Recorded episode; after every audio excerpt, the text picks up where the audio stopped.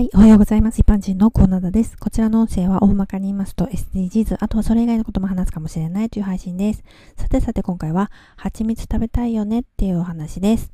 え、蜜蜂は養蜂で蜂蜜が取れる蜂ですよね。私は環境問題に関心があったつながりで、蜜蜂のことを知って、養蜂体験をしたことがあります。全身防護服、頭から網のついた帽子をかぶる養蜂おなじみのあの格好をしました。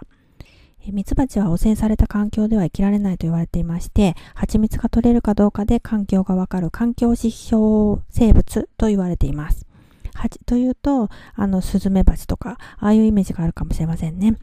スズメバチは大きいし、見た目も怖そうだけど、ミツバチは小さいし、お尻にふっかふかの毛が生えている見た目も優しそうな蜂です。例えば蜂が来た、うわーって思ってしまって手で払おうとするとミツバチもびっくりするから刺すことがあるかもしれないけど、こちらが何もしなければ、ミツバチと共にその場にいられる優しい蜂なんです。なんといっても人間のために美味しい蜂蜜を作ってくれますから、ミツバチは生きられるように環境を良くしていきたいですよね。